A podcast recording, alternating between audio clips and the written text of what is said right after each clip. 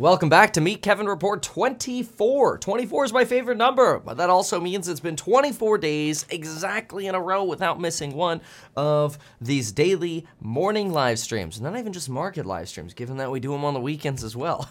So welcome back. Thanks so much for being here. A lot to talk about today with some catalysts coming up. Uh, Ford, we want to start off with Ford. Apparently, they have three shifts going, or should I say had, three shifts going a day, three working crews, a seven-day days a week for their F one fifty Lightning project, and apparently now they have paused all production on the F one fifty line, specifically because they have discovered a potential problem with the electric battery system. Not so great for Ford. A lot of people relying on those F one fifties for Ford as investors to make sure Ford can actually prove itself as a company that can drive revenue, and not just revenue, but also potentially gross margins in E V. So far, gross margins in E V have been elusive for Ford. Ford does not expect to be profitable on its electric powertrain platform until twenty twenty-six. Now, what's most remarkable about this is you're starting to realize the industry finally, years later, is recognizing, crap, we do have to go all in on E Vs, including what we learned yesterday, where the C E O of Toyota, Mister Toyoda with a D, was first saying, ah, we're just gonna stick with hybrids. We wanna give people a choice. And then if you stick with hybrids and give people a choice, that means not no necessary real investments into autonomy or self, uh, self-driving, certainly not, or electric vehicle platforms. And what happened within a month of him saying that? Bye-bye. He's getting the boot, and now they're getting the new C E O who wants to rejigger the entire company and uh, bring Toyota into a world of electric vehicles, also hopefully by twenty twenty-six. Kind of interesting to see that that sort of like lag. And I think it's phenomenal, actually, for, for companies that are making the first mover advantages. I, I think it's excellent, excellent, excellent, excellent. So, um, uh, all right. So let's go ahead and uh, let's see what else we have here. We have, so that is what we've got for four. Uh, this was an interesting piece. Remote work apparently is costing Manhattan twelve billion dollars a year. That's pretty crazy. four thousand six hundred sixty-one dollars per worker being spent in the city less per year, times about two point seven million people coming into commute, looking at roughly twelve billion dollars of less money being spent in Manhattan now post-pandemic. Yikes, it's not so great for uh, for Manhattan or for uh, for New York. But uh, then again, some of that money might be flowing over to uh, uh, other areas, whether it's Buffalo or Brooklyn or, you know, who, who knows, Jersey maybe. So the money will probably still get spent somewhere, but that's a, that seems like a, a dent for New York City. Uh, you know, I also, I wanted to take a moment uh, to clarify uh, that today uh, we'll be flying again, which is really exciting.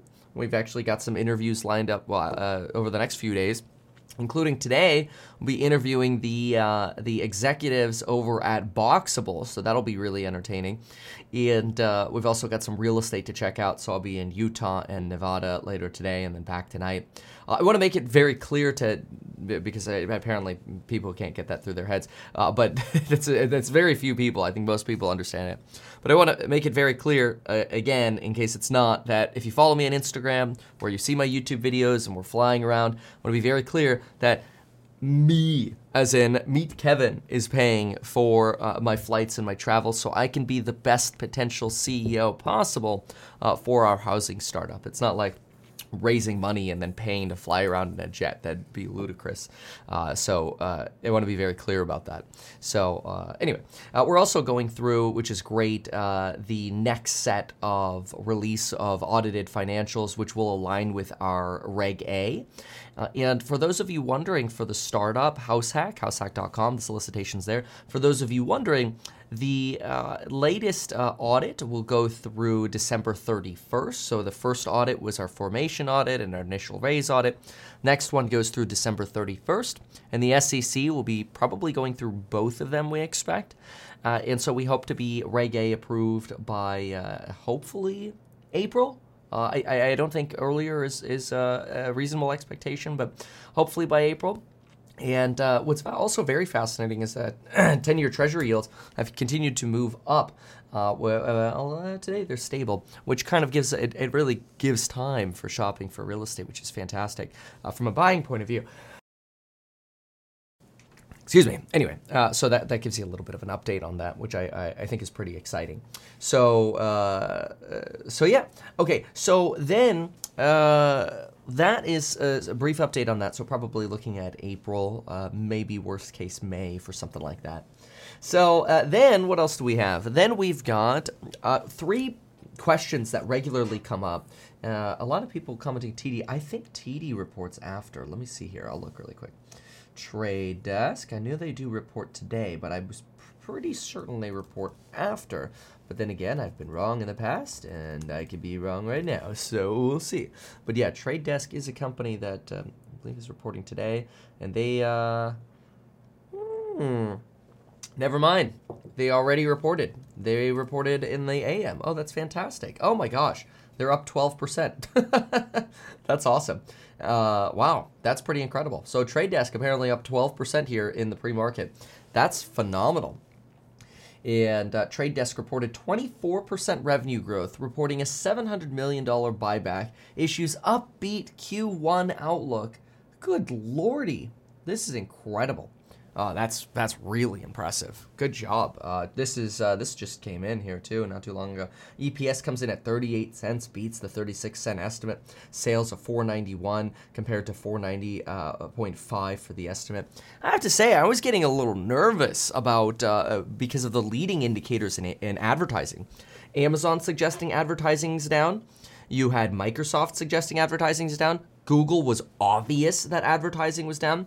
Disney advertising down, Netflix advertising down, like a, a regular linear T V advertising down.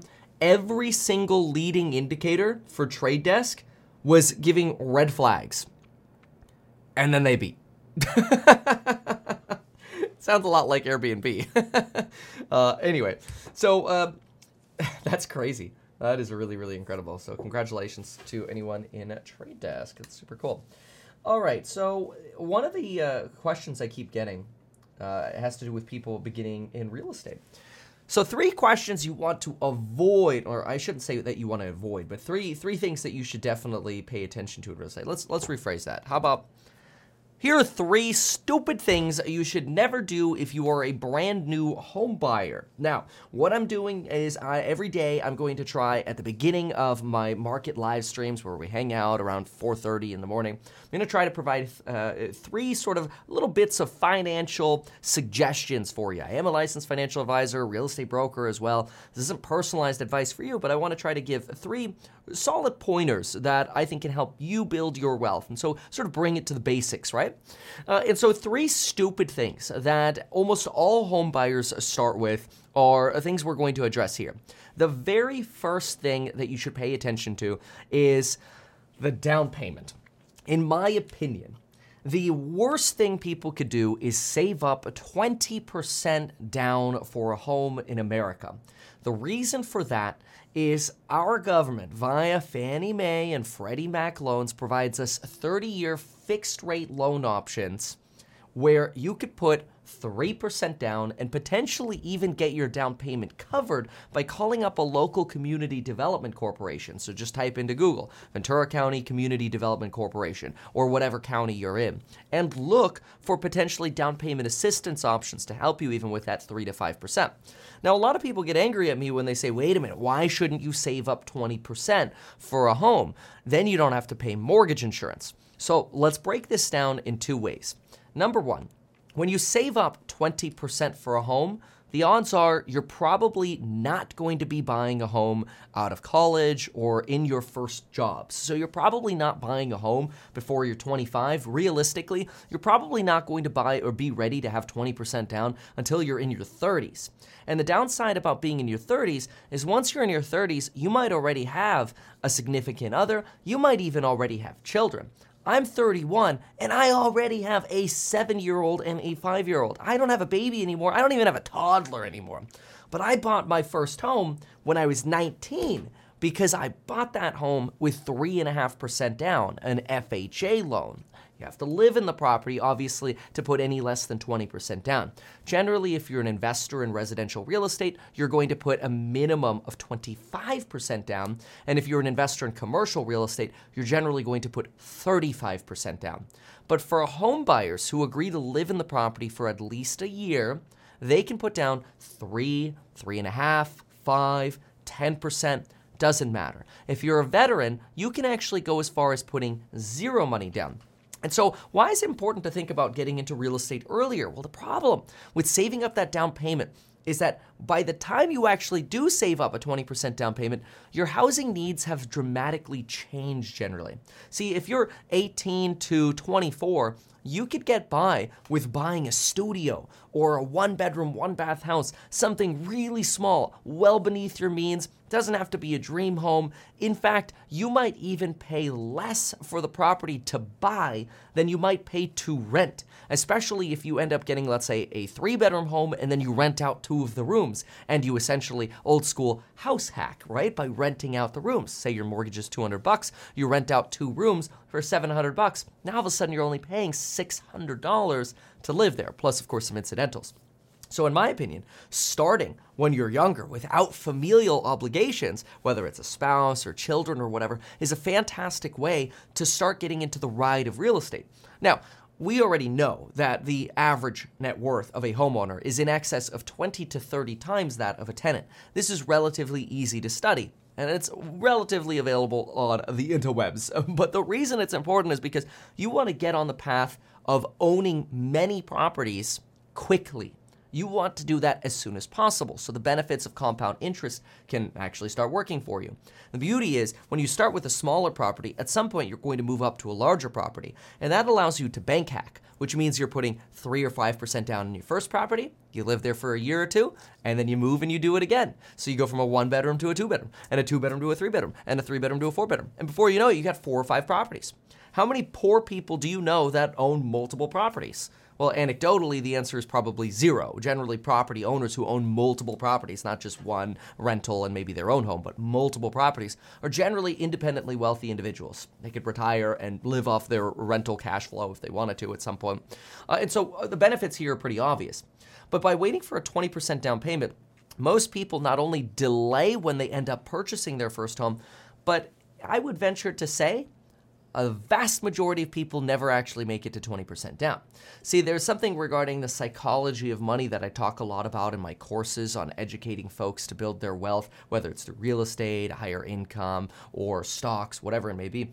There's a psychology to money that the more money you have sitting in a bank account, the more you, whether you realize it or not, take your foot off the gas. The richer you feel, the more you feel like you have a lot of money sitting in your bank account, the less likely you're to actually, A, potentially work harder or that side hustle to make some more money, and the less likely you are to actually save that money.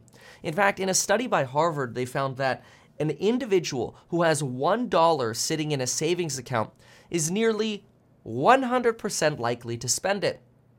Whereas one dollar, the same dollar of cash, sitting in a brokerage account like a T D Ameritrade or whatever broker you would want to use, is nearly one hundred percent likely not to spend it. How wild is that? Think about that. If you see the money, not only are you less likely to make more money, but you are more likely to spend it, meaning you never actually get to the twenty percent down payment and you never get into home ownership. It's better to live beneath your means, get something small when you're younger, because again, you don't have the familial obligations, but you get in. You get started in home ownership. You also have, and, and this is sort of like uh, something that I'm re- I, I don't expect people to actually follow this path that I'm about to say. Uh, but this is supposed to be sort of like that worst case scenario in the back of your mind, because I understand a lot of people who watch my channel, they, I think they're very analytical and they're very smart people and they, they want to get better in life. And so they think through their decisions very well. Maybe they're less impulsive. And one of the things that regularly comes up is, well, what's your worst case scenario if you can't pay for your property anymore, right? And let's say you had to give the keys back to the bank. That'd be terrible, right? It could damage your credit for four to seven years. You don't want to be in a situation where you're in above your head, right? But let me ask you this. Would you rather go through such a terrible situation when you're nineteen and you have basically nothing to lose, or when you're thirty-two and you have kids and a family? huge difference, right? Not only from an energy point of view, but the distance you have to fall. So the risks are actually substantially later. The longer you wait, the more you actually increase your downside, the more intimidating you make it to buy, and the less likely you are to actually buy. Now that brings up the second big issue, and a lot of people complain about mortgage insurance. They're like, Kevin, but if I have to pay mortgage insurance for the next thirty years, that means I'm paying an additional half to one percent on the interest rate. Essentially, it's, it's mortgage insurance is calculated based on your outstanding loan balance. It's calculated the same way the interest is calculated. So usually what you do is if you have, let's say, a five percent mortgage and your mortgage insurance is one percent, you could basically do the math by just saying, okay, my interest is six percent, because it's calculated the same way. They're different items. And the reason they're different items is actually really important, because what you can do, and most people do, is after a few years of owning a property, once you get your property's loan paid down to about eighty percent, you can actually apply to request a removal of mortgage insurance. Now that doesn't work when the market is going down, which in twenty twenty-three, the market's probably trending down. It's probably not the best time to be buying until maybe later in the year, but who knows? Rates are still high, there's a lot of macroeconomic pressure, but that's really outside the purposes of, of this video. What's more important is that you can get rid of mortgage insurance at some point in the future. So usually people who think that they're stuck with mortgage insurance forever aren't thinking about the fact that the average length that somebody holds a loan is only five years. The average length of time somebody actually lives in a property is seven years. And most people sell. So most people end up getting rid of their mortgage insurance solely by refinancing by year five. But as soon as year two, worst case year three, you could potentially just apply by paying for an appraisal with your mortgage servicer to get rid of mortgage insurance. So you're generally not looking at keeping mortgage insurance very long. In fact, I bought a really good deal when I first bought my property, uh, my first home. I bought a wedge deal. And because I bought a wedge deal, I bought a property with three point five percent down, financed the fix-up through a two oh three K renovation loan. It's an F H A chapter instead of two oh three B, which is a non-renovation loan. And by doing so, I uh, was able to build so much equity in the property within the first year of ownership that I refinanced in the second year, qualified completely on my own. My income had gone up. Everything's great. And what happened? Boom, mortgage insurance gone. Now I'm in a conventional loan. Then, uh, now I have equity in the property and no mortgage insurance. What do I do? Get a home equity line of credit, which now I could tap ten percent of the, uh, an additional ten percent of the equity in my uh, property for. And what do I do with that sixty grand? Boom, buy my first rental property. Now I could have also used that to just buy and move into my next home. That's not the path that I went down, but it's an option. The third mistake that a lot of people make, and this is a simple one, is they just wait for their dream home. I think this has a lot to do with the fact that they're saving up their down payment and they're trying to avoid mortgage insurance, and they're so anxious about uh, their, their, you know, getting to that twenty percent that by the time they actually are ready to buy their home, they have no choice but wanting their dream home, and then they potentially never end up buying.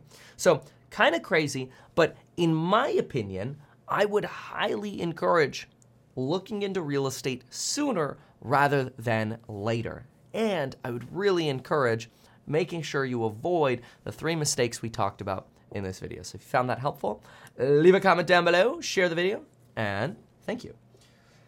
So uh, that's a that's a, a a lot of people have been asking me about those things. So uh, hopefully that was insightful to y'all. Uh, that is uh, three big mistakes home buyers should avoid. I see it all the time. Uh, so yeah. All right, let's see what we got here. I love the stupid comments when chat is public. Spot on advice. Thanks so much. Can I buy that in, uh, uh, vest? I don't know, maybe we'll customize these vests one day. Can you look over Wire? I don't know anything about Wire. Uh, I hate it when people send money for just like a random stock and they're like, "Go do this." Like, I'm not offended that you sent that, that you sent money, but I just feel bad because, sorry, we got stuff to cover. You know, I can't drop everything for that. I don't even know what it is. Is the problem? And Encore Wire stock. I mean, the thing's a three billion dollar company. Uh, you know, who knows? Uh, like, I don't know. I don't even know what they do. So anyway, uh, does that work for cars? How can you become a member from the U A E? You know, I think you're talking about uh, like a channel member on the on the um, uh, on, on YouTube here. Uh, I'm not sure. I mean, if YouTube doesn't give you an option to hit the join button, I don't know if that's available then in your country. Just make sure you're not trying on an iPhone or iPad. You can't hit the join button on an iPhone or iPad. But if you go on a computer, the join button might actually show up for you. Yeah, sorry, Hustle Smart. I appreciate you asking if you could borrow the jet. Nobody else is allowed to use my jet. It's my baby, my jet. Nobody decides where that sucker goes but Kevin. Nobody decides anything about that plane but Kevin. And only Kevin goes on it. I don't I I, I don't I don't do rides. I'm not an Uber. uh well, that'd be an interesting Uber, but I think that's what airlines are for. That ain't me. So, uh, okay, let's go ahead and uh, let's touch on the next topic. So the next thing that we've got to talk about, uh, oh gosh, yeah, this is a good one. This is we've got to talk about what the heck is actually going on now with markets, and I find it really interesting. So let's go ahead and start. I was wrong about individuals' perception and market responses to what would happen with market data, and I'm really surprised because I think there's a shift happening, and I want you to think about the shift with me for a moment, and I want you to see if you're seeing this same shift. Okay, ready for this? This is really fascinating in my opinion. All right, so first, remember when all of this crisis started in January of twenty twenty-two. One of the crazy things about Jan of twenty twenty-two was that basically every bit of news in January of twenty twenty-two, which is one of the reasons I sold, uh, uh, I sold out of almost all, I actually, I actually sold out of everything, went to one hundred percent cash, and then started buying into what I thought would be more recession-resilient stocks later. But anyway, the problem you had in January of twenty twenty-two was that good news was equal to bad news. So in other words, strong earnings, strong P P, earnings, uh, E P S, growth, all of that equaled bad news. Uh, good economic news equaled bad. And the reason for that was everybody was worried about the boogeyman of inflation. How bad was inflation going to get, right? That's what everyone cared about. Inflation, inflation, inflation. Now, something really interesting happened. By December of twenty twenty-two, we got a retail sales report that came out, uh, which is funny in some regard because today we also have a retail sales report coming out, but mostly I want to talk about this, this change here, and I want to see if you're seeing this change in the market as well. When that retail sales data came out, it came out bad. December retail sales were bad, like the actual numbers were bad. And the thesis of twenty twenty-two was, well, wait a minute. The opposite of what was going on in January should be good, right? So bad news should be good for inflation, right? It's obviously bad for, for earnings or bad for certain companies, but bad news should be good for inflation. The, so, but what you had in December was we got retail sales numbers that were actually bad.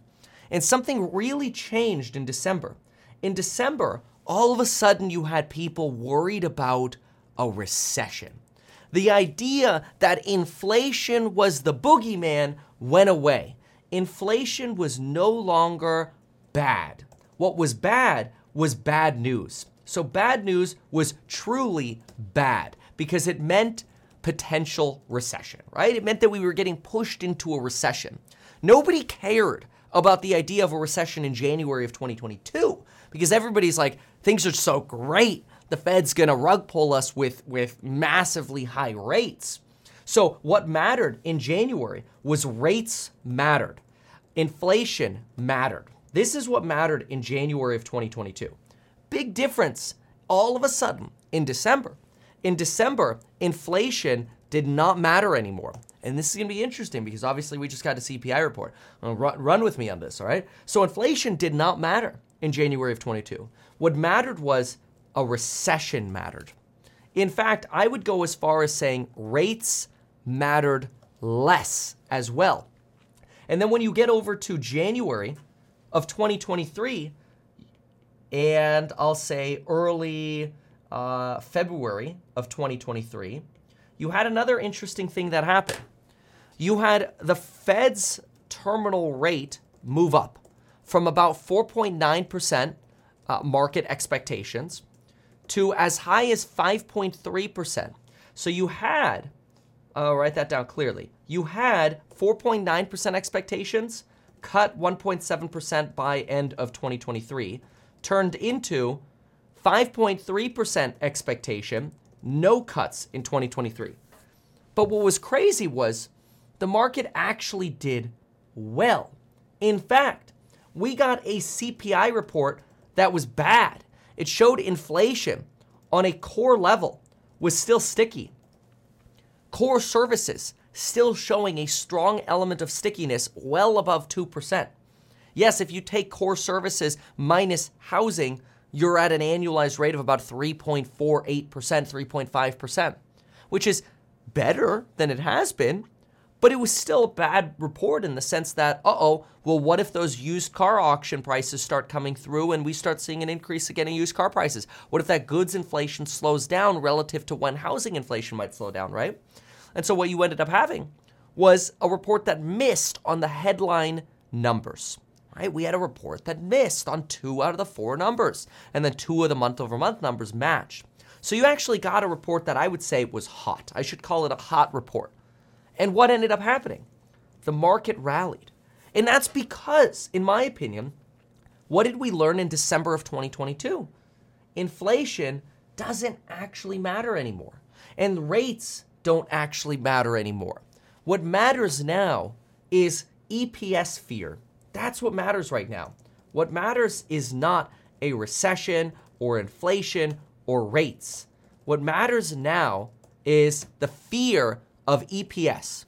Now, earnings per share fear is very interesting because what you're actually seeing happen is companies are waiting, like the market, the market is waiting for the catalyst moment of earnings. And so what you end up having is you have stocks that are trading like this. You get this sort of sideways trading, and then all of a sudden here, you get earnings. And what's been happening as of late for many companies is as soon as earnings happen, you get a massive move, either up, like Airbnb, uh, you get uh, Trade Desk, Tesla, right? Or you get a massive move down, think Lyft. So in other words, look at how, how markets have evolved here, how things have changed. And it's really important to think about this because if you're making bets on the market actually giving a crap anymore about inflation, even though that's what everyone's talking about, it doesn't seem like what that's what the market cares about. The market used to care about inflation. January twenty twenty-two, all you had to do was go short the market, because everybody cared about inflation, which was getting worse, worse, worse, worse. Now that inflation is getting slowly better, even if it takes more time, the markets are not reacting to inflation as much anymore. So the, the economic sensitivity of inflation has fallen. And what mattered more was this idea of a recession. But the reason a recession mattered is because of what it would do to company earnings. And that's why, in my opinion, when we got our C P I report, markets are kind of like, whatever, man, like, even though it's hot, we don't care. We got that catalyst out of the way. Even though it's hot, we don't care so much about inflation anymore. We got cash to deploy. Let's deploy that cash. So while it was still a catalyst moment, even though the news came in hot, it ended up being a good thing for markets, which kind of feels a little clownish, right? It's like, how can inflation come in hot and the market rally?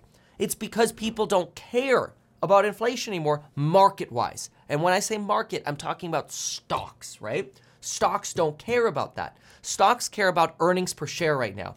Look at all of the companies that have reported over the last uh, two months and see what happened after earnings.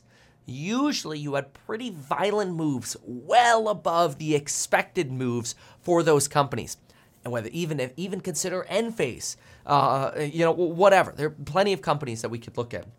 But the point being here is for some reason, E P S has become this substantially greater catalyst. And when we look at uh, uh, our expectations, we have to adjust them because when I say, uh, you know, in, in this topic, I was wrong. What I'm saying is I thought inflation, disinflating, improving the disinflation mattered the most right now. I thought the Federal Reserve's terminal rate mattered the most. Now I'm realizing this, I think, relatively quickly because this is something that has just transitioned within the last month. Uh, and yesterday really reiterated that to me where I'm looking going, why? This doesn't make sense. What has changed? The market is not behaving the way it used to behave in twenty twenty-two. It has changed.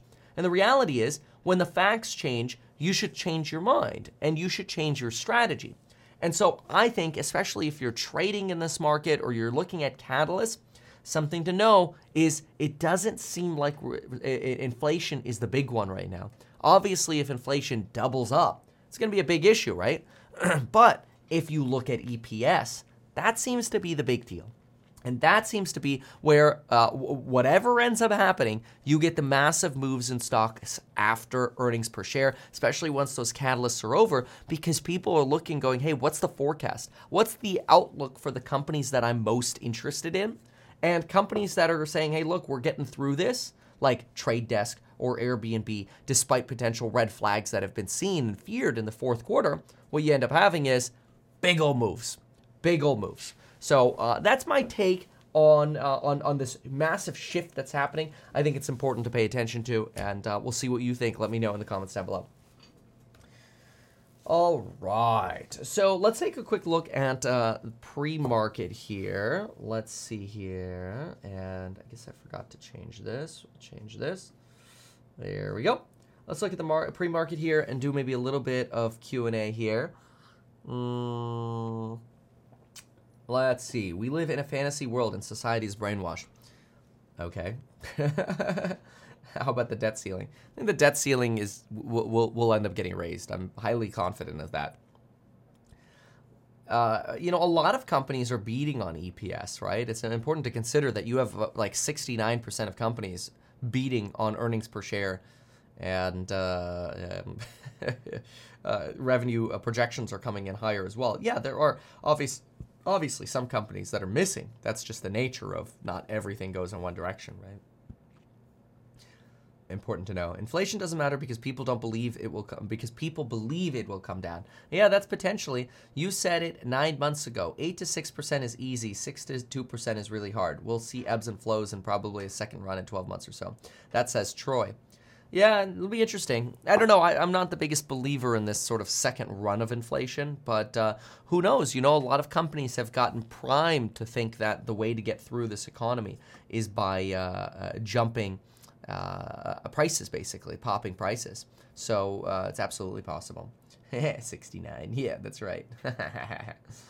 Yeah. Mm-hmm. So pre-market right now. Looks like uh, we've got bonds.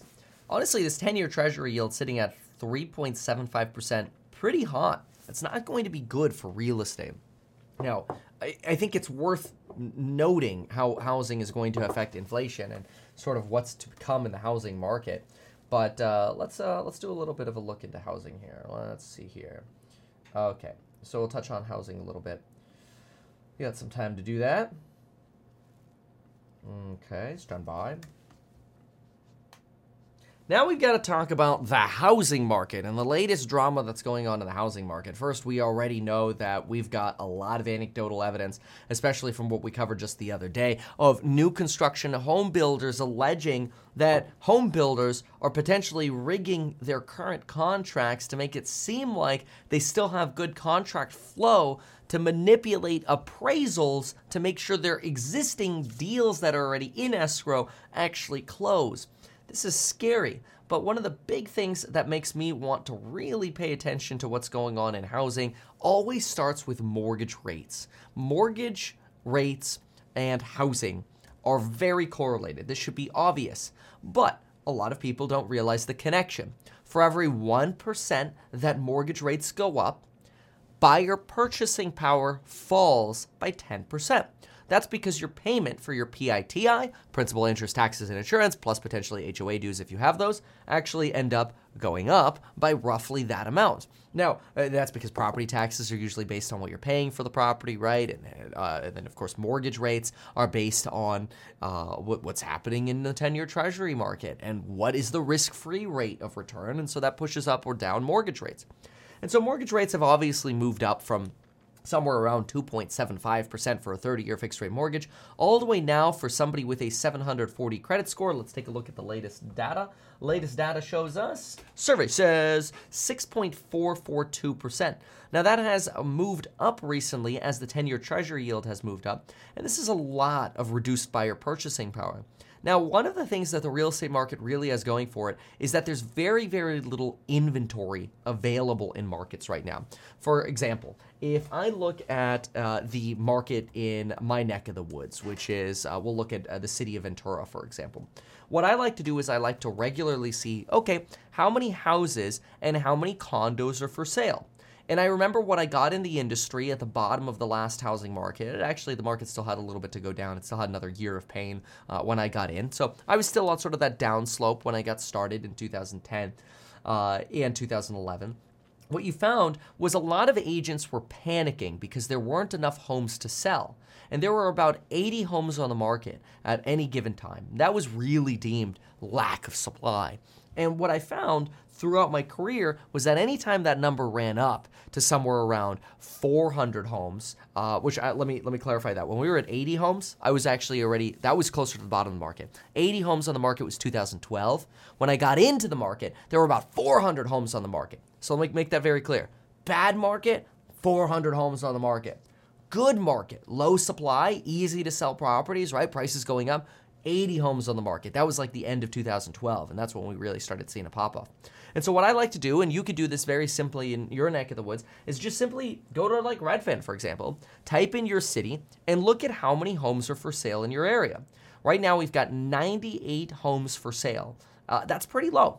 That's pretty dang low. So inventory is still low. This is something that really has uh, the real estate market propped up.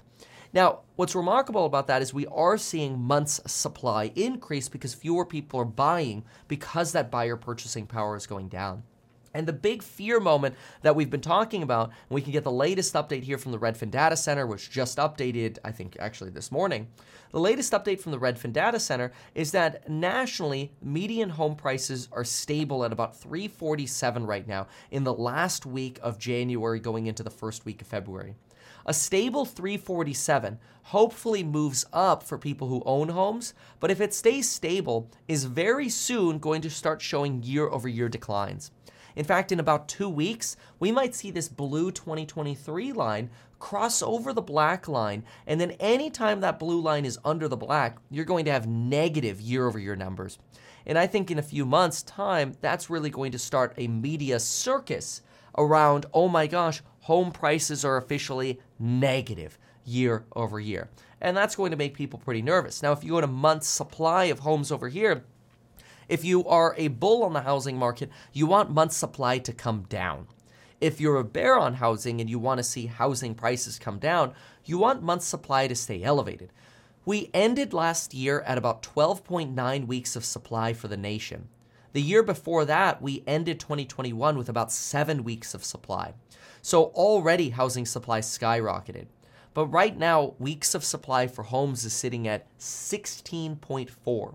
More than double the level of housing supply based on how many people are actually buying than we had previously. So even though there are very few homes on the market, roughly you could factor in, if housing supply stays stable, you could roughly say half as many people are actually buying right now than would ordinarily buy in sort of an average market. And so that creates some red flags for the housing market and potentially creates some opportunities to buy homes soon. Now, there are some markets, uh, that's because we would think that maybe once we hit sort of peak fear, while mortgage rates are still high, there'll be some really good opportunities to buy real estate. So, for example, if you look at Boise, you could see, okay, we have home prices. Let's go back to home prices over here. It's just the Redfin Data Center. You could do this as well. You go to home prices over here. You go to median sales price. And we could see, look at Boise dropping off a cliff. The more this blue line gets bad, and it's already under last year's line. We're already down eleven percent. But imagine it stabilizes at four thirty-four, and then you compare up to this peak over here. four thirty-four divided by, what is this number over here? five forty-seven. five forty-seven shows you declines of over twenty percent. That's scary. Now, if that continues to go down, that could be even larger. So where are areas that are potentially leveling out? Well, let's look at Tampa, Florida, for example. Look at this. Tampa, Florida actually is starting to see home prices tick up a little bit, which is great because if this blue line could trend above this black line, you might not ever have a negative month-over-month read for homes in areas like Tampa, Florida. Tampa, Florida, Miami are getting insane amounts of inflows, and you might actually not have a housing correction in Florida.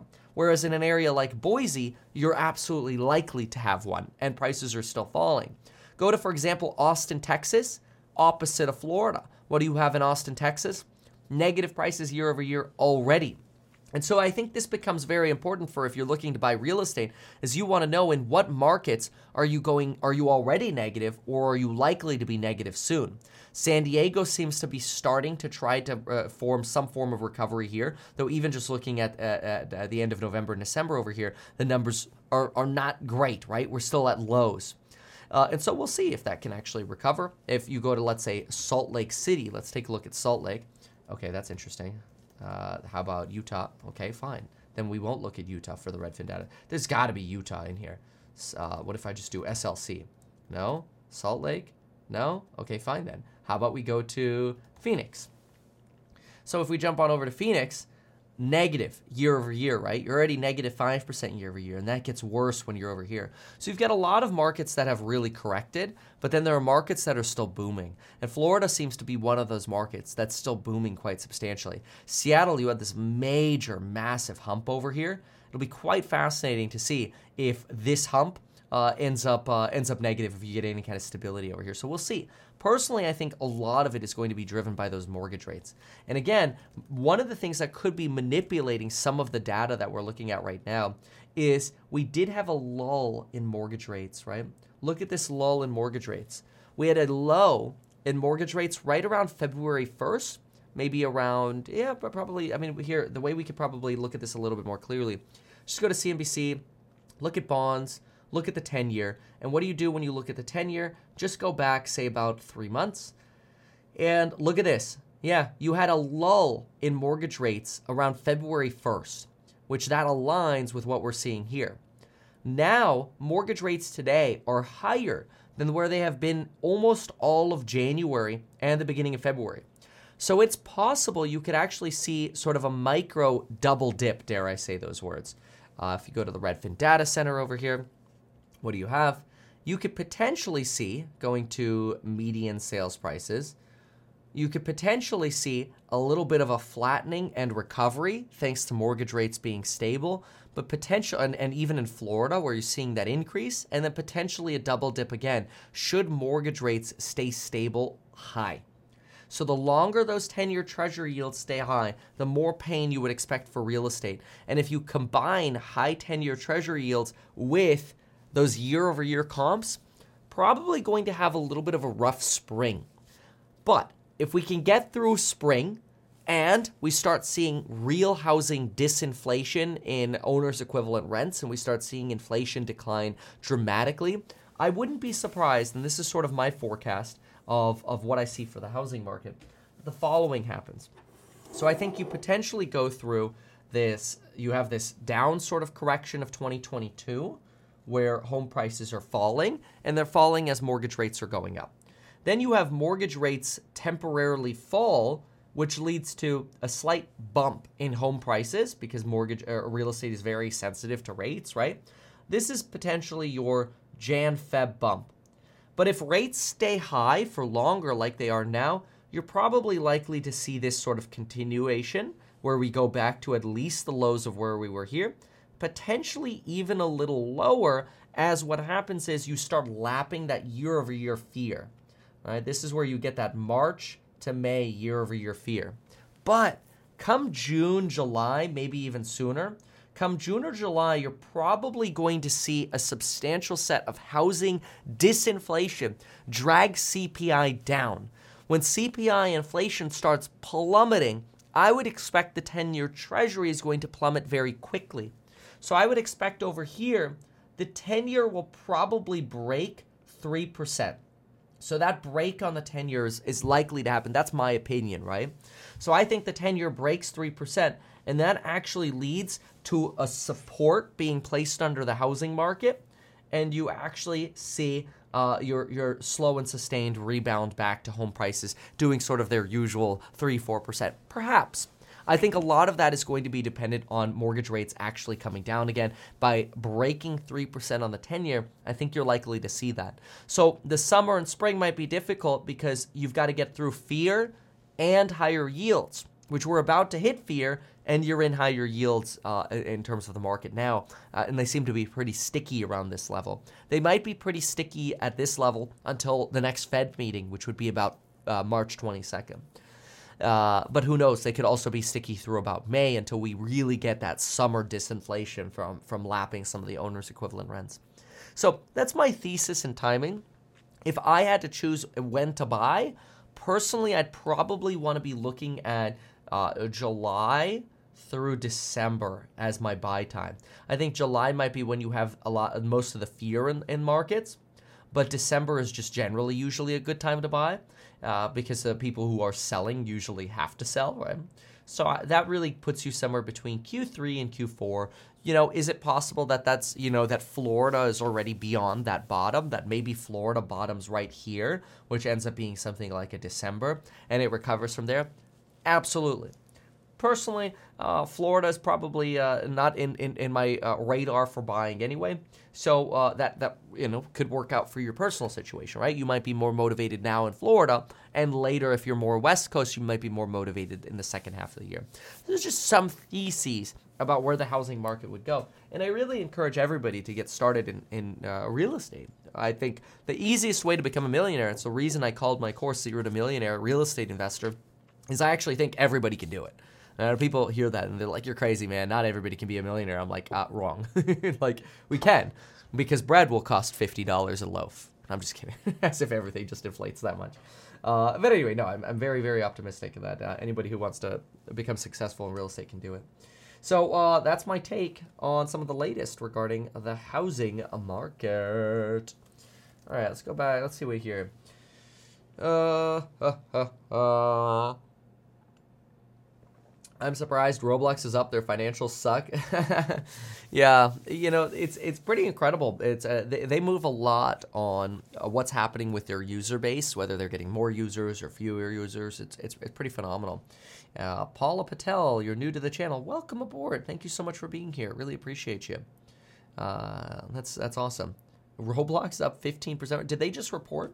Let me take a look at what's going on here. Let's see what we got. Roblox. That might be why you're talking about Roblox. Let's see. Oh, we have uh, retail sales coming out in three minutes. Oh, yeah. I think they did report. Yep. They got a beat. Yeah, they're going to stop posting monthly metrics after March. Interesting. Daily active users, fifty-eight point eight. You know, when World of Warcraft did that, things started plummeting. uh, that's odd. E P S beats by six cents. Bookings beat by fourteen mil. I'm telling you, man, that earnings catalyst stuff we talked about, it's a big deal.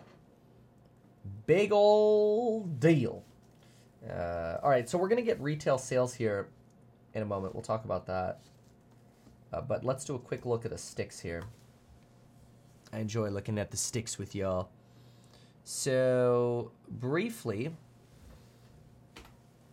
Options, options, options. Oh, my lordy, Tesla's up two percent again. Uh, Airbnb up eight percent. They smashed earnings. We watched earnings together in the office yesterday. Uh, we, wow, Trade Desk fourteen percent. Uh, Roblox fifteen percent. You've got uh, M P Materials down three percent over here. Uh, keep in mind, I'll be doing an interview. Uh, well, I guess you won't, you probably won't see it today, but uh, I'll be doing an interview today with uh, the folks over at Boxable. So stay tuned uh, for that. Uh, is anyone here? Uh, I'll, I'll, I want to. Well, I'll ask that question later, or maybe I can run the survey here.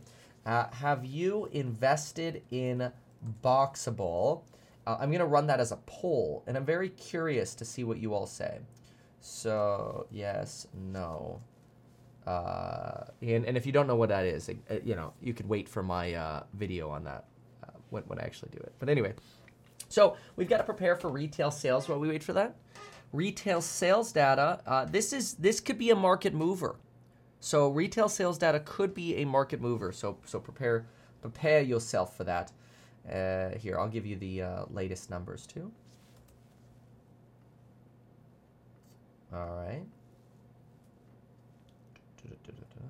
Okay, retail sales numbers coming out in thirty seconds. Here's the expectation. The expectation for retail sales month over month is a two percent increase, up from the negative one point one percent previously. X Autos looking for a zero point nine percent increase. X Autos and Gas looking for a zero point nine percent increase. All of the numbers in the last report were negative. All December numbers were negative. January, Uh, we're expecting positive numbers. Retail Sales Control Group, one percent. The numbers come out within about the next ten seconds. So buckle up, folks. This could be a market mover. What do we got with retail sales? Are people spending money or not? Empire Manufacturing. Okay, holy crap. Retail sales come in hot, three percent. The expectation month over month was two percent. Oh, my God. Everything's hot. Hot, hot, hot. Woo! Retail sales, X Autos, month over month, expected zero point nine. We got two point three. We got two point six on X Autos and Gas. Retail Sales Control Group comes in hot as well, one point seven percent. Holy schnices. What recession, folks? Holy crap. People are right back to spending. What recession? You've got the NASDAQ trying to tick down a little bit on this. You got a red candlestick on the result of this news. The NASDAQ dropping about twenty basis points initially on this. But what recession, folks? Holy smokes. These are incredible numbers on retail sales. Again, retail sales advance beating by a full one percent.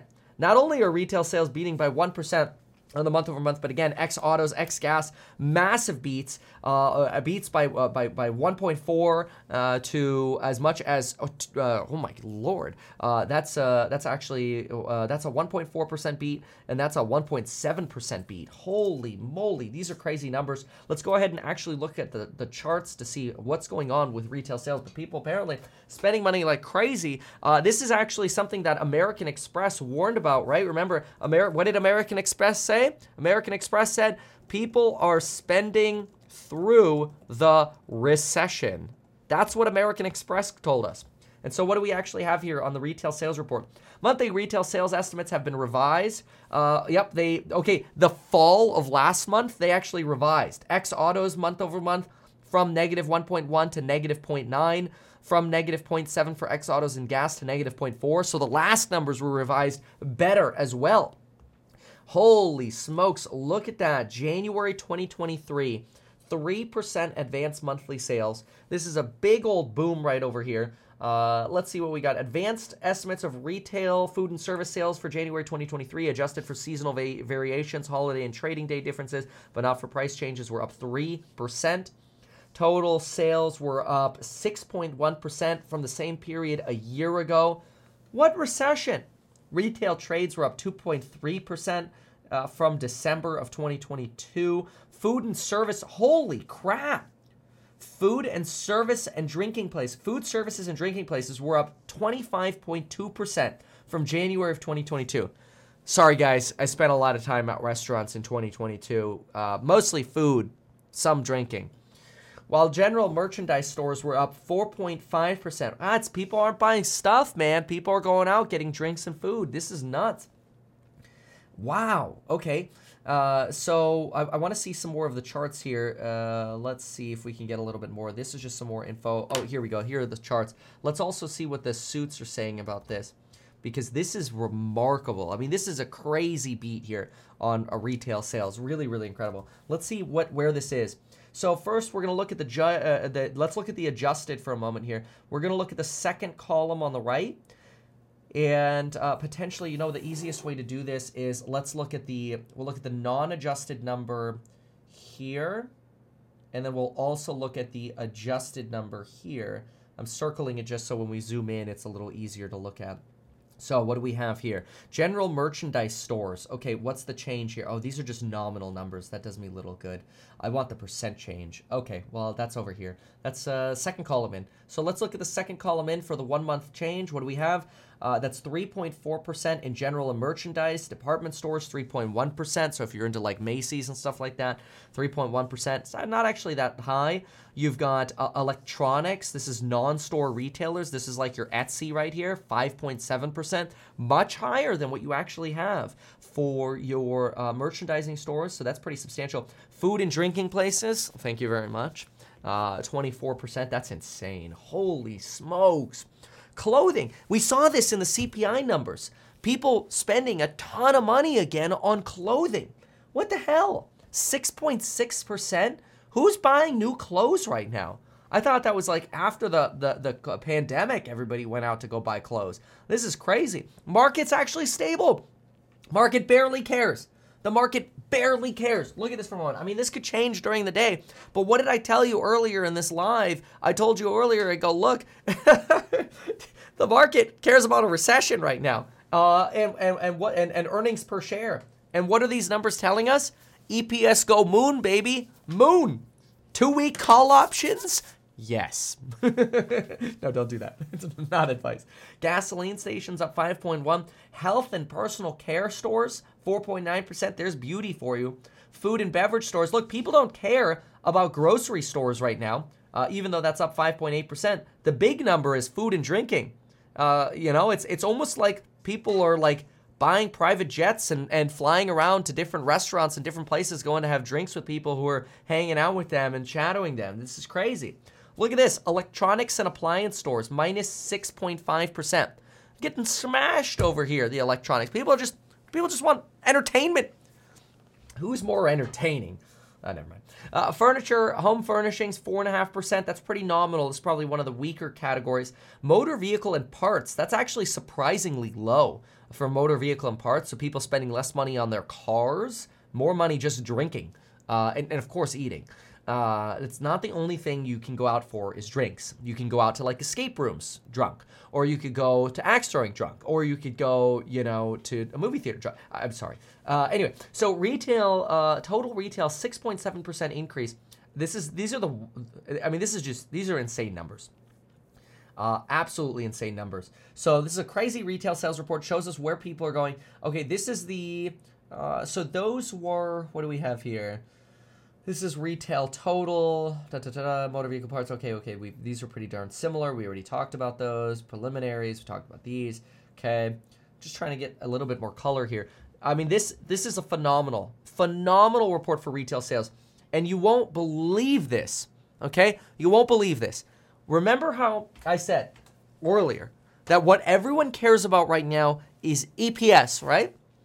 They're, we're over inflation. The inflation story is over. And how is the market reacting right now to a crazy retail sales report, which should make us nervous about pricing power and inflation and companies raising prices like crazy again, right? Should make us nervous in that. What is, how is the market reacting? Stepbro not stuck. Stepbro not stuck. Stepbro out having a good time. That's what Stepbro's doing. Stepbro first is like, oh no, is he stuck? No, he ain't stuck. He's partying. This is insane. Uh, that's actually really, really good. They, the, the Fed might actually stick a soft landing. Could you imagine that? No recession, soft landing. Jerome Powell's right. You know, somebody asked me the other day, they're like, well, maybe Jerome Powell just wants to rig everything. You know, why, why would he want it to be good? Because think about it. If you're Jerome Powell, do you want to be wrong or do you want to be right? Well, obviously you want to be right. What if you're correct about the soft landing? What if Jerome Powell is right, that inflation ends up being transitory, sticks a soft landing, and actually navigates us into a boom decade of the twenty twenties? You know what's gonna happen to Jerome Powell? They will make statues of that son of a gun. People will start worshiping Jerome Powell if he can actually stick this. So if you're Jerome Powell, you wanna be right.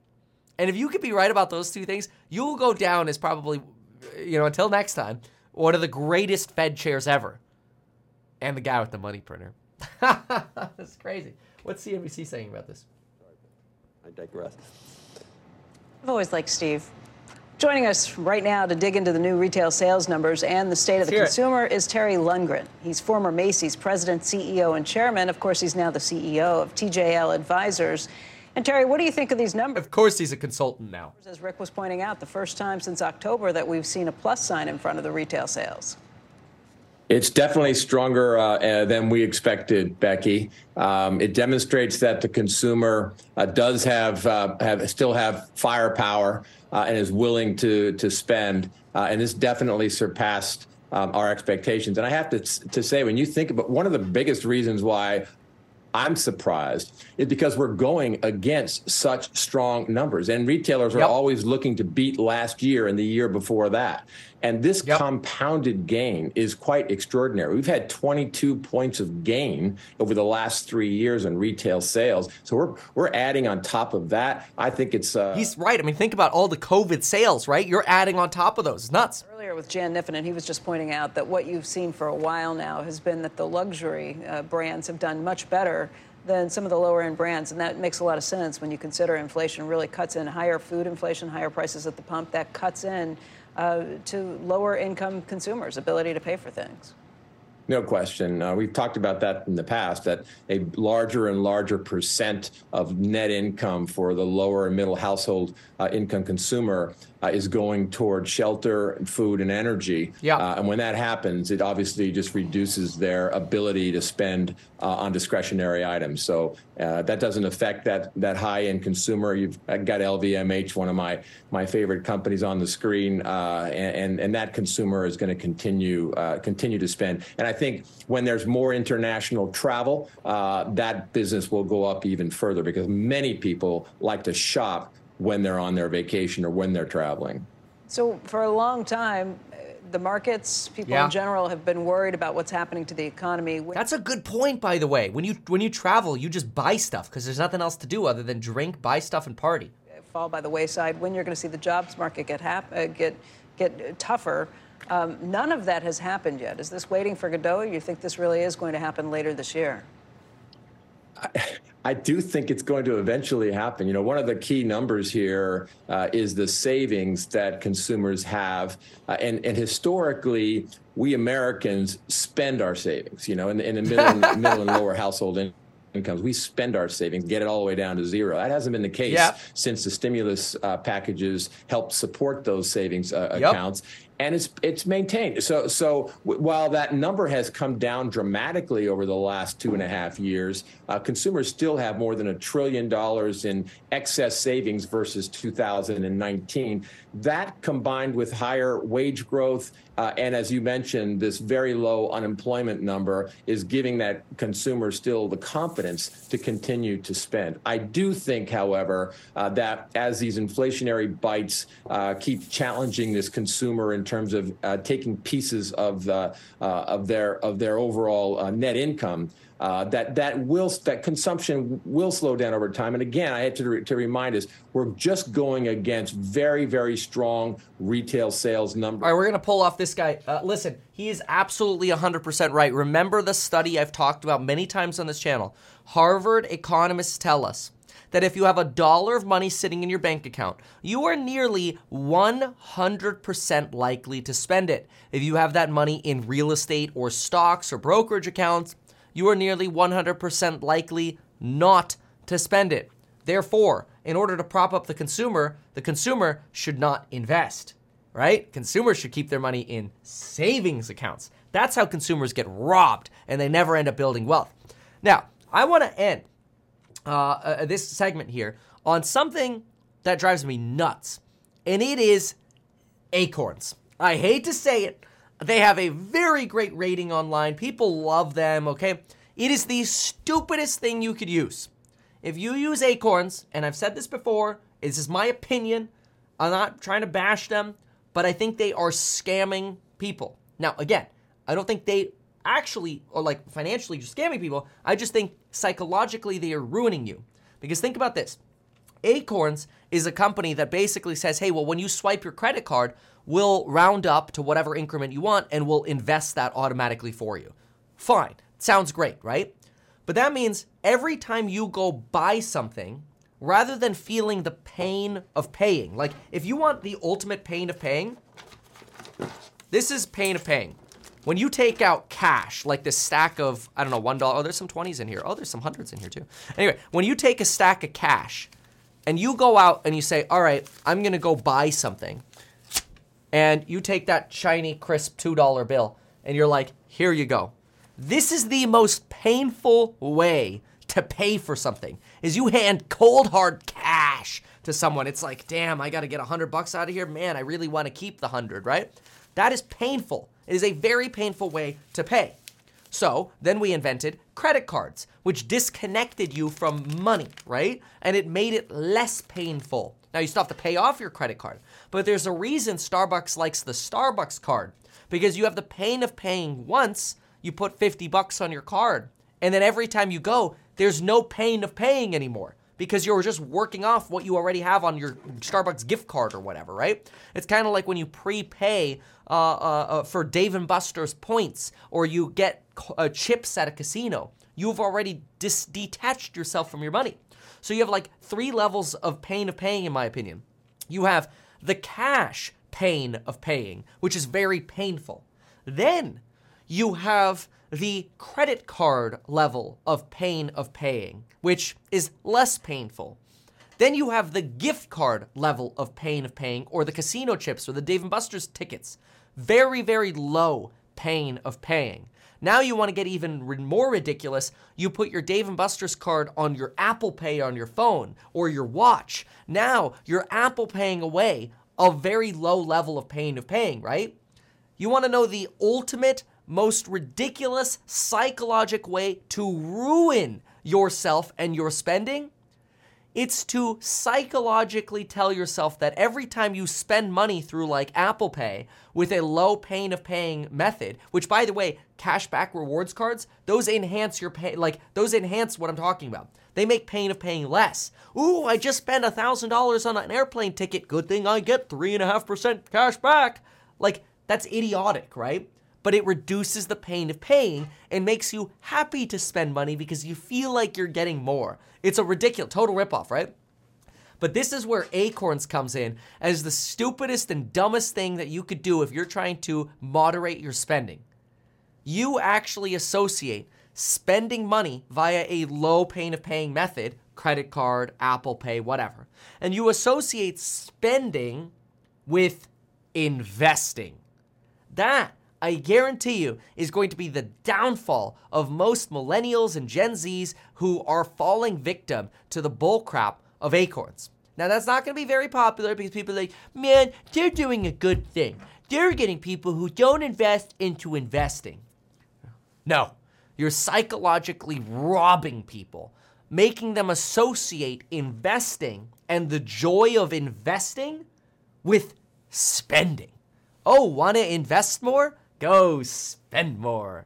It is stupid. And if you have Acorns or an Acorns card, I highly recommend you cancel it, get rid of it. In fact, if you, if you want to have the, like if you, if you have trouble sticking to a budget, go to cash. Serious. You go to cash, you'll spend probably twenty to, th- I'm pulling this number out of thin air, okay? You will probably spend twenty to thirty percent less money if you spend cash on everything. Because it's a lot harder. You have to go to the bank and refill it. You know, you got to account it. You got to make change. You got to hold it. And it's painful. You don't want to give up the cold, hard, green cash.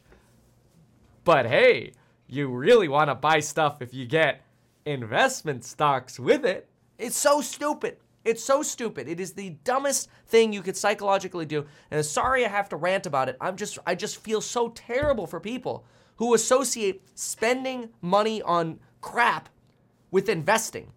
It's totally idiotic. That's my take. That's my take. I'm sorry. I I I I, I know. I, I know it's a lot.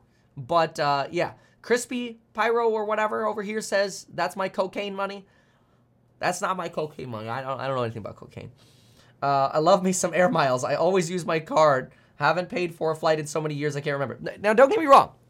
If you are going to buy stuff anyway, obviously, you should get cashback rewards or air miles or stuff like that, right? Obviously. And then it is prudent for you to evaluate how do you get the best rewards. For example, your daily cashback card might be a two percent Citi Double Cash card, might be a two percent Apple cashback card, maybe even three percent if you go buy at Apple, just as long as it's not inducing you to buy more stuff at Apple, right? Like if you're going to buy the new cable from for your iPhone for fifteen bucks on Amazon, but then you're like, but I could get three percent off at Apple with the Apple card, and then you pay four times as much money for the stupid cable, well, you know, that th- you're net net losing, right? But if you're going to be buying the flight anyway, of course, uh, air miles make a lot of sense. You know, I, I mean, I, I I consider myself pretty well versed in doing that as well. Uh, in fact, I have a Bonvoy car- card, although that one I don't like as much. You have to make sure you use that at a restaurant every single month or else it's not worth it. Uh, that almost pays for itself. I've got the Platinum, J P Morgan Reserve. I've got the Palladium card from J P Morgan, uh, which is now the J P Morgan card, the uh, nicknamed the ten million dollars credit card. We've got the uh, uh, uh, United, Delta, American Airlines, all of them.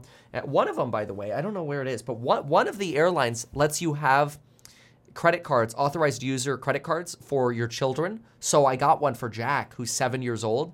No, and I don't actually give it to him, but I use it because anyone who holds a free authorized user card can actually bring people into the lounge for free. And their credit card, I think it's American. Pretty sure it's American, but it might be Delta. Anyway, one of those. Uh, one of them gives you the free card. And uh, the crazy thing about it is they usually charge you for people above two that you, like more than two people that come in. So in other words, you go into a lounge, two people can come in for free. After that, it's thirty dollars per person, even if they're family. Unless someone else with an authori- a card, like an authorized user, uh, also can bring in two people. So now I have one for Lauren, myself, and Jack. So we could bring in ourselves plus six people. So that's like nine people. It's like, I'm a big fan of little hacks like that, but you actually have to use it and make sure the annual fees are worth it, right? Uh, so that's that is different. And I, I don't want to associate credit card rewards with bagging on Acorns. Uh, credit cards do, inc- or they, they lower the pain of paying, right? They increase the psychological desire and propensity to spend, which is bad. That's why if you have a spending problem, you go to cash. Acorns is just the biggest mind F ever. I mean, it is the psychologically worst thing that you could do, in my opinion. My take. That's my take. Okay, now, here's, here's somebody says, okay, so I'm spending five dollars. Why not save a dollar at the same time? So this is, a, it's a fair counter argument. Like, Kevin, if I'm going to spend the five dollars then anyway, why not save a dollar at the same time? Fair, fair question, right? And it's totally reasonable because if you're going to spend the money anyway, sure. But the danger is, and you won't see it, you just won't know it because it's a psychological phenomenon that happens deep in your mindset. You'll be thinking, oh, like what you just wrote literally reiterates that. Keep this in mind, okay? This is why, how psychologically deep it is. You go to the store and you're like, well, I'm going to buy this five dollar latte anyway. I may as well save a dollar. You get your latte. You're standing there drinking your latte. I'm so good with money. I'm investing a dollar into Starbucks because I bought this latte. Even if that just makes you go to Starbucks one extra time, which it will. You won't realize it, but it will. You'll go one extra time. You burn five trips of savings. So psychologically, the argument I'm making is is it's not apparent initially because you might be thinking to yourself, oh, well, Kevin, I might as well save anyway. I got to get that latte anyway. You're kidding yourself. You will spend more money with Acorns. It's brilliant for the consumer businesses, though. Like if I was a business, I would sell gift cards all day long. I would have my own branded credit card if I was a store uh, because I'm going to make lots of money doing that and give people five percent off like Target does.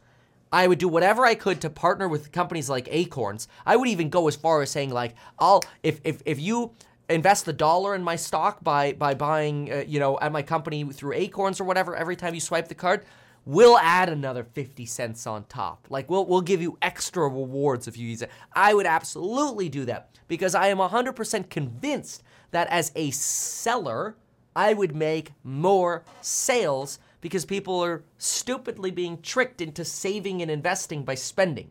That's dumb. It's really, really dumb. That's all. That's it. That's it. I'm sorry.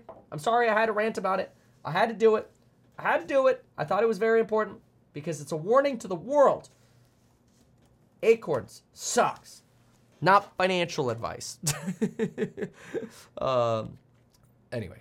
All right. Sorry, I get so like worked up over these things. Could you actually, I mean, I, I almost think you could call that financial advice. The problem is, so the issue, so I'm a licensed financial advisor, right? The problem is with, um, you can't, you can't have your message ever suggest that you're giving personalized financial advice, right? So if I tell you you're an idiot for getting mortgage or, or for being worried about mortgage insurance or using Acorns, that might sound like personal financial advice. I think that is good financial advice. So I have to make sure I'm clear in saying that anything that I'm giving is just sort of broad, a broad suggestion, not personalized financial advice. Otherwise, the S E C is going to come for my butt. And I respect the S E C. I respect the three-letter organizations and agencies. You have to follow the rules. So I just want to be very clear. Um, yeah, anyway. So, some people think that when you say, oh, this isn't personalized financial advice, that somehow that like lowers the standard of your message. But they also don't realize what personalized financial advice is, right? Like personal financial advice would be you coming to me, let's say, and, and then to me as a licensed financial advisor, me looking at, okay, how much money do you have in bonds? What do you have in savings? What do you have in real estate? What are your goals? When do you want to retire? And actually like really coming up with a real plan for you. That's very different than just, you know, talking to seven thousand people on YouTube, right? That's very, very different. So that's important, uh, important to realize. So uh, anyway, uh, yeah, necessary rant. Thank you for saying that. It made me feel a little better because I, I was worried that I was I was getting a little too uh, too wild there for a moment. I like getting wild. All right, we got to talk about the Fed. Oh, Lordy. All right. The Federal Reserve has responded to the latest C P I report, and we've got to talk about it because the Federal Reserve's response was honestly shocking. More shocking than getting sixty-nine percent off on a flash sale uh, for the Valentine's Day coupon code. Yeah, that's shocking. Anyway, so these responses were great. First of all, we know that inflation came in hotter than expected. We matched the month-over-month numbers. We beat on some of the headline numbers, and really, we showed that some parts of inflation were stickier than expected. And generally, you know, sticky things, it's, you want to kind of clean that up, okay? So how the Federal Reserve responded to me, it was, in my opinion, surprising. Because markets would have assumed that on a hot C P I report, the Federal Reserve would have responded with, well, I guess this begets more hiking. We're just going to have to keep raising rates and we'll have to stay higher for longer, which that's probably what the markets are already pricing in anyway, given that about a month ago we were pricing in one point seven percent in rate cuts and a terminal rate of four point nine percent. That has now changed to a ter- terminal rate of about five point two six percent as of right now, based on what the charts are telling me in front of me, and no rate cuts for the year. Those are the expectations, right? That has been a shift in expectation. But what did the Federal Reserve say? So Mister Barkin was the first to talk on Bloomberg about this. And you know what he said about this inflation report, which came in a little hotter than expected? He said, this was expected. Inflation coming down is great.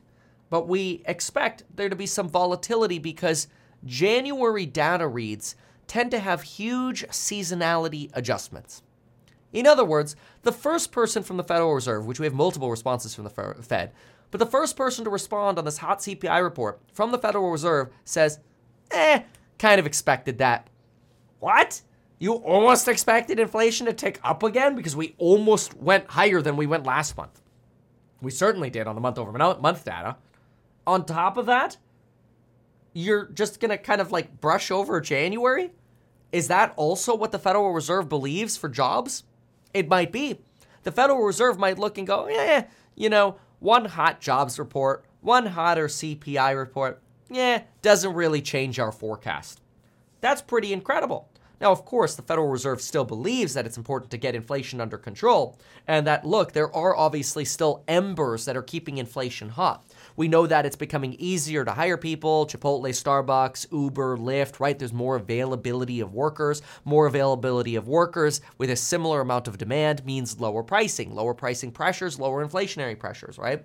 Although we did just have retail sales come in ridiculously hot for January. Yet another report that maybe the Fed will respond to and say, yeah, it's January. That's what you get in January. I was surprised by that. I was surprised that the Federal Reserve was so sort of Uh, but, uh, how should I say this, uh, uh, passive about the January jobs and January C P I reports. That's interesting.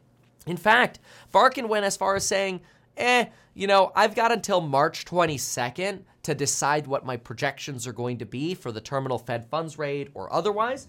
And since I have until January, to, or sorry, until March twenty-second, I'm actually going to be getting another inflation report and another uh, P C E report and maybe even another retail sales report by then anyway. I'll get another employment cost index report, right? We're going to get a lot more data, another labor report. You're still going to get a lot of data before the next Fed meeting on March twenty-second, which is still five weeks away from today.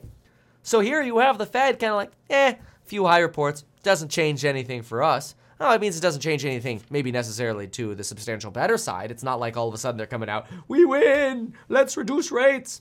But you do have a Fed that's kind of like, yeah, whatever, kind of expected that. That's really interesting. Lori Logan came out with sort of a scripted speech talking about how we may need to raise rates higher than previously thought if this sort of data continues. This is more along the lines of what you would expect, right? You would expect the Fed to say, look, I mean, maybe if the next reports are hot as well, and now it's getting a little harder, well then maybe maybe instead of a terminal rate of five to five and a quarter percent, we need to be like five and a quarter to five and a half, or five and a half to five point seven five, right? That's the potential. Again, right now the curves are showing a Fed term rate uh, sitting somewhere around uh, that uh, uh, that five point two six level. Those are the terminal expectations now.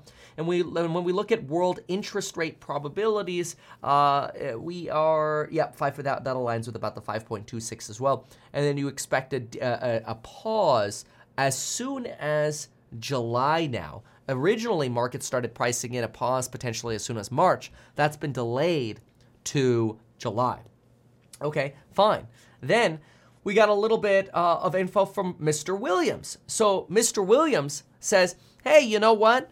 Uh, we actually think uh, the unemployment rate isn't going to be as bad as we originally thought it was. We originally thought unemployment might go up to four and a half to five percent, but now we actually think unemployment is only going to go to potentially four to four and a half percent. In other words, they moved from the upper four percent unemployment range to the lower four percent range. And if they continue on that trend, unemployment might not actually ever even hit four percent, which is kind of wild. And Fed Williams is suggesting this. He's implying that they're going to reduce their unemployment forecast, even in the face of these hot reports, which these hot reports you would think would imply the Fed's going to hike more and stay higher for longer, which would induce a recession, which would lead to more unemployment. But even after these hot reports, the Fed's like, yeah, we actually think we'll end up with less unemployment, which is a way of saying, we think the odds of a soft landing are improving. Now, Fed Williams did give us some red flags. He suggested that the two red flags we face are European resilience, that is more demand from Europe leading to potentially inflationary pressures thanks to the warmer winter that we had and less energy pr- uh, pressures, but also the Chinese reopening. But then again, if you've been watching my channel at all for the last week, you already know that we're not seeing indications that the Chinese reopening is going to create a boom in inflation. The Chinese aren't really buying uh, and spending the way you would think. In other words, spending like Americans and blowing everything. They're way more moderated in their spending. They have one twelfth of the spending saved up uh, or savings, excess savings saved up than we did after the, our reopening. So we had about six thousand dollars. They have about five hundred dollars per person. Uh, we're seeing actually commodity projections go down because people are buying less goods and spending more on travel and entertainment in China, which you would expect. But also, you're not expecting to see the kind of good spending that would really create inflation in China. Certainly, if anything, it would just be more localized rather than exported to the United States or creating some kind of supply chain crisis, which we don't expect. We're not seeing those early signs of. So in other words, Williams is suggesting, yeah, look, supply chain issues are still elevated, but they're coming down. And declines in, in commodities and goods are already what we're seeing. Obviously, we need to stay higher for longer to make sure we can get those core services down. But there's the impression now, especially with people like Mohamed Al-Arian, suggesting that we can avert a recession. And Mohamed thinks we're going to probably end up living with like three to four percent inflation, and the Fed will adjust. Now, most people like Ken Rogoff from the uh, uh, Harvard, from Harvard, he's a uh, uh, former I M F chief economist. Now he's a professor over at Harvard. He thinks we're going to end up getting higher for longer to potentially as high as six percent rates, and that we're going to end up resetting higher than two percent. Uh, it's unlikely that we'll get to two percent, but it's also unlikely the Fed's going to change their two percent target. Still, though, nobody talks about FATE, which is flexible average inflation targeting, where the Federal Reserve could be okay with three percent for a period of time on the path to two percent. So they might just say, look, if it takes until twenty thirty to get to two percent, whatever, that's okay. We'll slowly reduce rates on that trajectory. So these responses from the Federal Reserve were really interesting to me. And I think it's because they're seeing some of these really important charts. One of the first charts that's really important to look at is to look at Liz Young. Uh, she's over from SoFi, and I think she shared a really good chart. She wrote this. Uh, we know from the last C P I report that shelter contributed to half of all of the inflation that we saw in the last C P I report. And if you look right next to me here, uh, right here, there we go, that yellow bar represents how much inflation uh, is being created from shelter. And you can see it's actually most of it. And we actually expect that yellow bar is going to flip to below the line in the second half of this year. And that's gonna drag your black line of overall inflation, potentially negative. That's going to be a big, big, big deal, and we see that coming. In addition to seeing that coming, which is probably why the Fed's actually kind of responding dovish in the face of these hard uh, numbers, is we do see that core services inflation, while it's still high on a month-over-month basis, it's certainly moderated from what we've seen. This is still in line with about three point five percent annualized inflation, but if you look at zero point two nine percent on a month-over-month basis, it's certainly a lot lower than what we had seen in December, March through June. The first half of twenty twenty-two had core uh, like services inflation that was in excess of zero point four, zero point five percent. So pretty large bars, and those are finally setting da- settling down. So really critical uh, response here from the Federal Reserve. And I actually am very impressed with the Fed's response in that, look, I think they're convinced, as we said earlier, we I don't think that Jerome Powell wants to be known as the guy who forces a recession and creates, as his words were, a, quote, tremendous amount of human hardship. He doesn't want to see people lose their jobs. He just wants inflation to come down. And if he could end up proving that inflation ended up being transitory after a few years and sticks a soft landing by preventing a recession and a lot of job loss, this guy will go down in history and people will make statues out of him.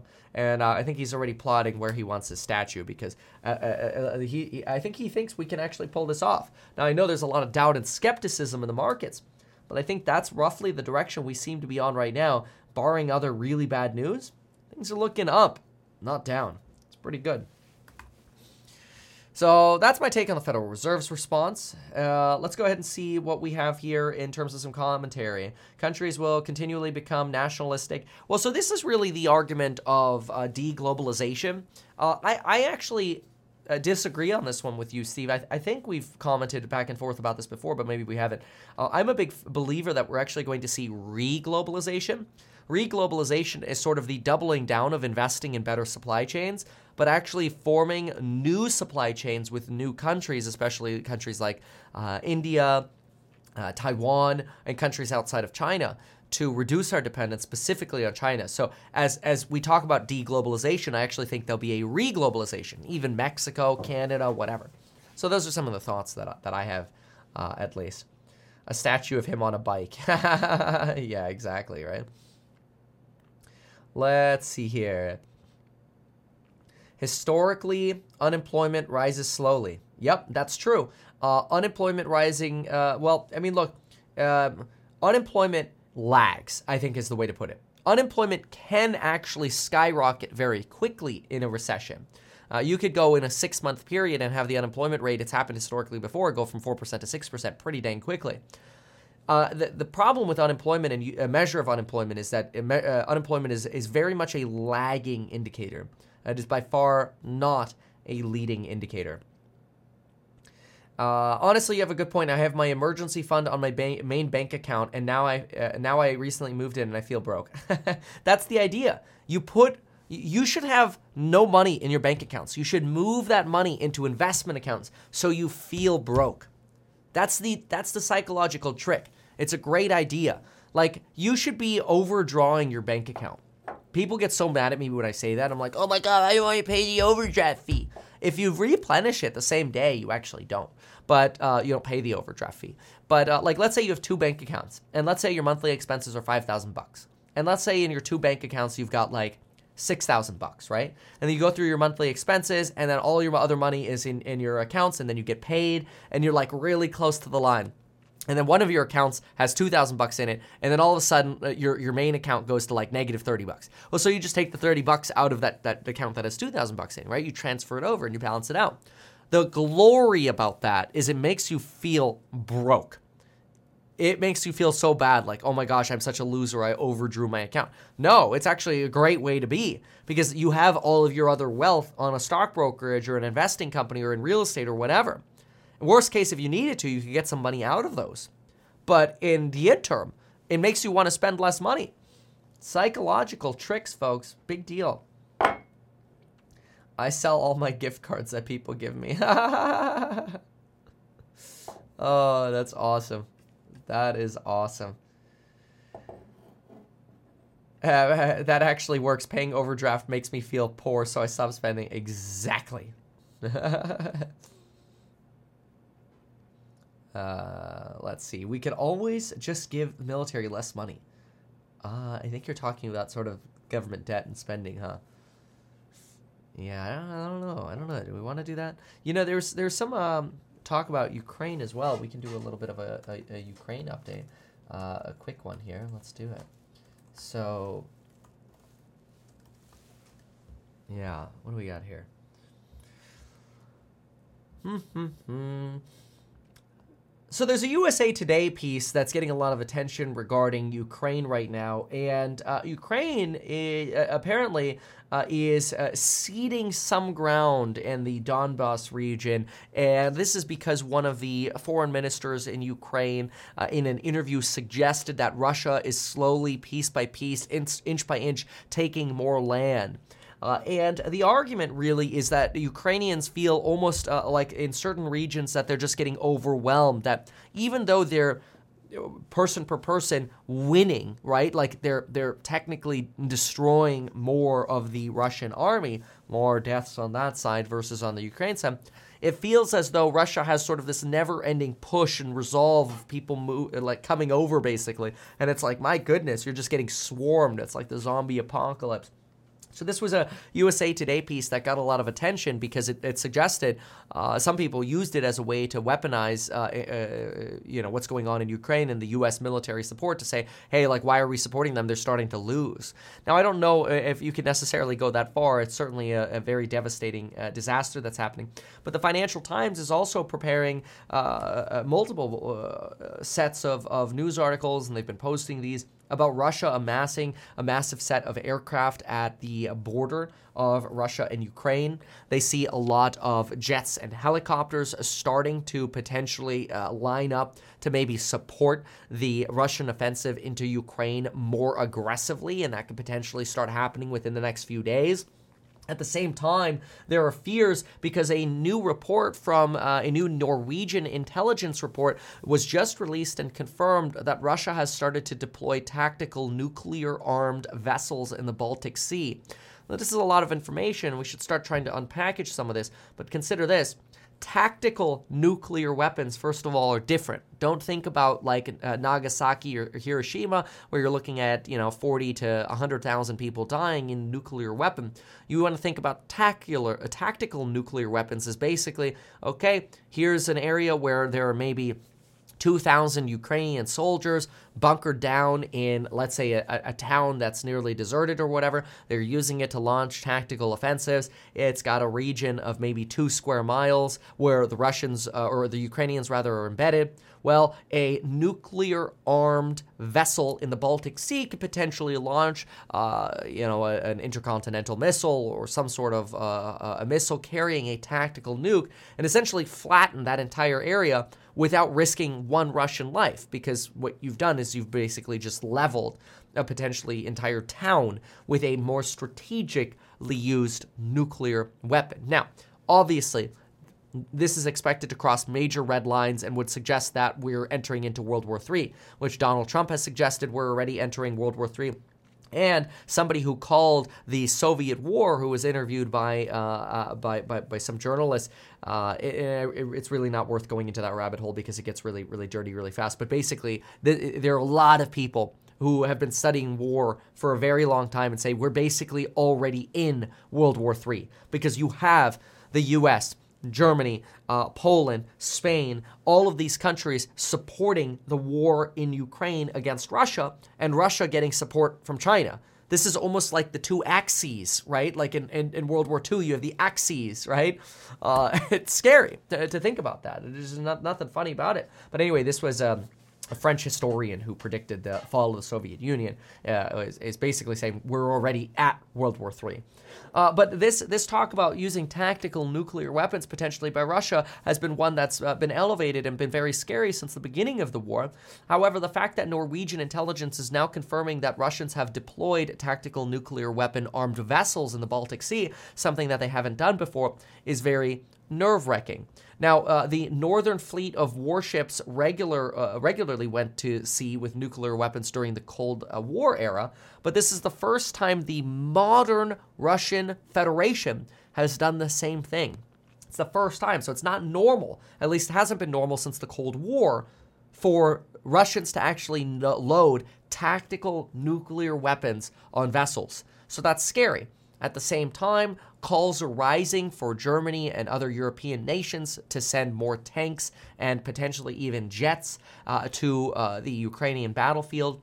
You have Germany, uh, Chancellor Olaf Scholz, who's actually been pretty pissed off because other countries have been pressuring Germany to send tanks to Ukraine.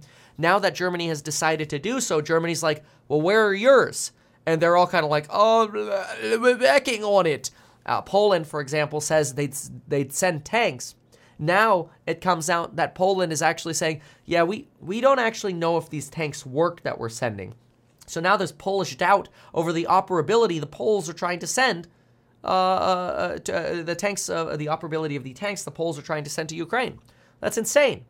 At the same time uh, uh, as this, you have Germany sending uh, more previously decommissioned uh, Gerard, uh, Gerard, Gerard Flakpanzers. Now, these are actually really interesting, the Flakpanzers. Flakpanzers are uh, basically tanks that are just designed to take down uh, planes.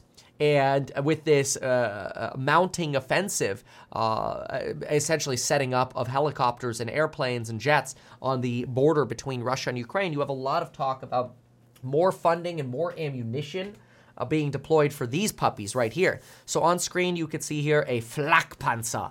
Now, these are really interesting because you see the targeting devices right here, but then you've got these large cannons on the side. These are thirty-five millimeter, which remember millimeter is the width of the bullet. It's like a diameter of a bullet. So thirty-five millimeters, I mean, you're talking about larger, a little larger than an inch. It's like an inch and a third. Those are pretty dang wide bullets, right? These are, they, they call them cannons, right? These are uh, uh, thirty-five millimeter cannons. There are two of them. Uh, you also have smoke grenade dischargers over here. They do that so that way, you know, if these vehicles are being targeted by enemy aircraft, the smoke uh, grenades could actually make it potentially more difficult uh, to target these uh, these vehicles. Uh, so these are anti-aircraft weapons, and uh, uh, more and more of these are being delivered to Ukraine. Uh, however, Ukraine is warning about ammo shortages, according to the Financial Times. Uh, uh, the Financial Times is also reporting that Russians, uh, the, the Russian air military uh, has been relatively, quote, preserved. In other words, the Russians really haven't started using their uh, their, their uh, um, Air Force yet, and they have a lot of aircraft that they can still use. Now, these are older generation uh, vehicles that uh, the Russians use. They're not like the new Gen uh, fives that America uses, like the F thirty-five jets uh, or uh, Gen sixes that are under development, uh, but they're still good enough to fight Ukraine. And so there are a lot of concerns that this, uh, at the same time as tactical nukes are being uh, moved on vessels in the Baltic Sea, you're starting to see the potential ramp up of a uh, an aerial uh, uh, sort of incursion. There are a lot of concerns that uh, Western nations, uh, Europe and the United States, Canada, are going to get even more wrapped into providing more and more advanced weapons. It's almost, and, and potentially increasing the odds of a, an actual world war, right? Because really what happens is, first we send boots, Russia sends, you know, we send boots and bulletproof vests and, and helmets to Ukraine. What do you get? Russians send lots of people. Uh, now, that's not to say they didn't start with, you know, uh, uh, their uh, part in part their air force as well. But now we start ramping up. Here are Stingers. Here are Javelins. Uh, here are uh, here are tanks. And so now as we're ramping those up, Russia's ramping up their air force again. And now it's like, okay, well, we'll send anti-aircraft flak panzers. And now Russia is apparently deploying tactical nukes, according to Norwegian intelligence. It's all escalating. And that's scary, right? It's like you're getting to more and more advanced weaponry. And at some point, you're going to hit that red line where you hit the red line where it's like, okay, do you cross it and start using tactical nuclear weapons? I don't know. I mean, I hope not, but this is scary. Uh, it's, it's it's it's very scary what's going on. So uh, it's definitely something to uh, uh, pay attention to and be aware of what's happening. All right. So uh, with that said, let's go ahead and take a peek at briefly here at what's going on with uh, markets. So looks like you've got the NASDAQ after that retail sales beat like crazy, relatively stable, down about half percent, S P Y down about half percent after that rally yesterday. Trade Desk up fifteen percent. There's some pricing power for you. That's probably the best pricing star, power stock in the uh, the advertising space right now, and and that's despite all the red flags. I mean, I was really expecting, uh, you know, uh, uh, a bad report. Uh, it's still a company I would have invested in, but I was I was not expecting um, uh, that uh, this kind of beat. So it'll be really interesting. We'll go through this and Airbnb and the course member live stream. We'll go through the fundamentals of these, and we'll do some Q and A. Uh, so uh, with that said, if you want to get lifetime access to the programs on Building Your Wealth, check out the link down below, sixty-nine percent off flash sale. And folks, we will see you in the next one. Appreciate y'all being here. Hope you enjoyed Meet Kevin Report twenty-four. I'm live every single day, including days the market is closed, which means Saturdays, Sundays. I'm waking up at three a.m. to provide this value for you. And if you liked it, consider sharing it. Thanks so much. Goodbye.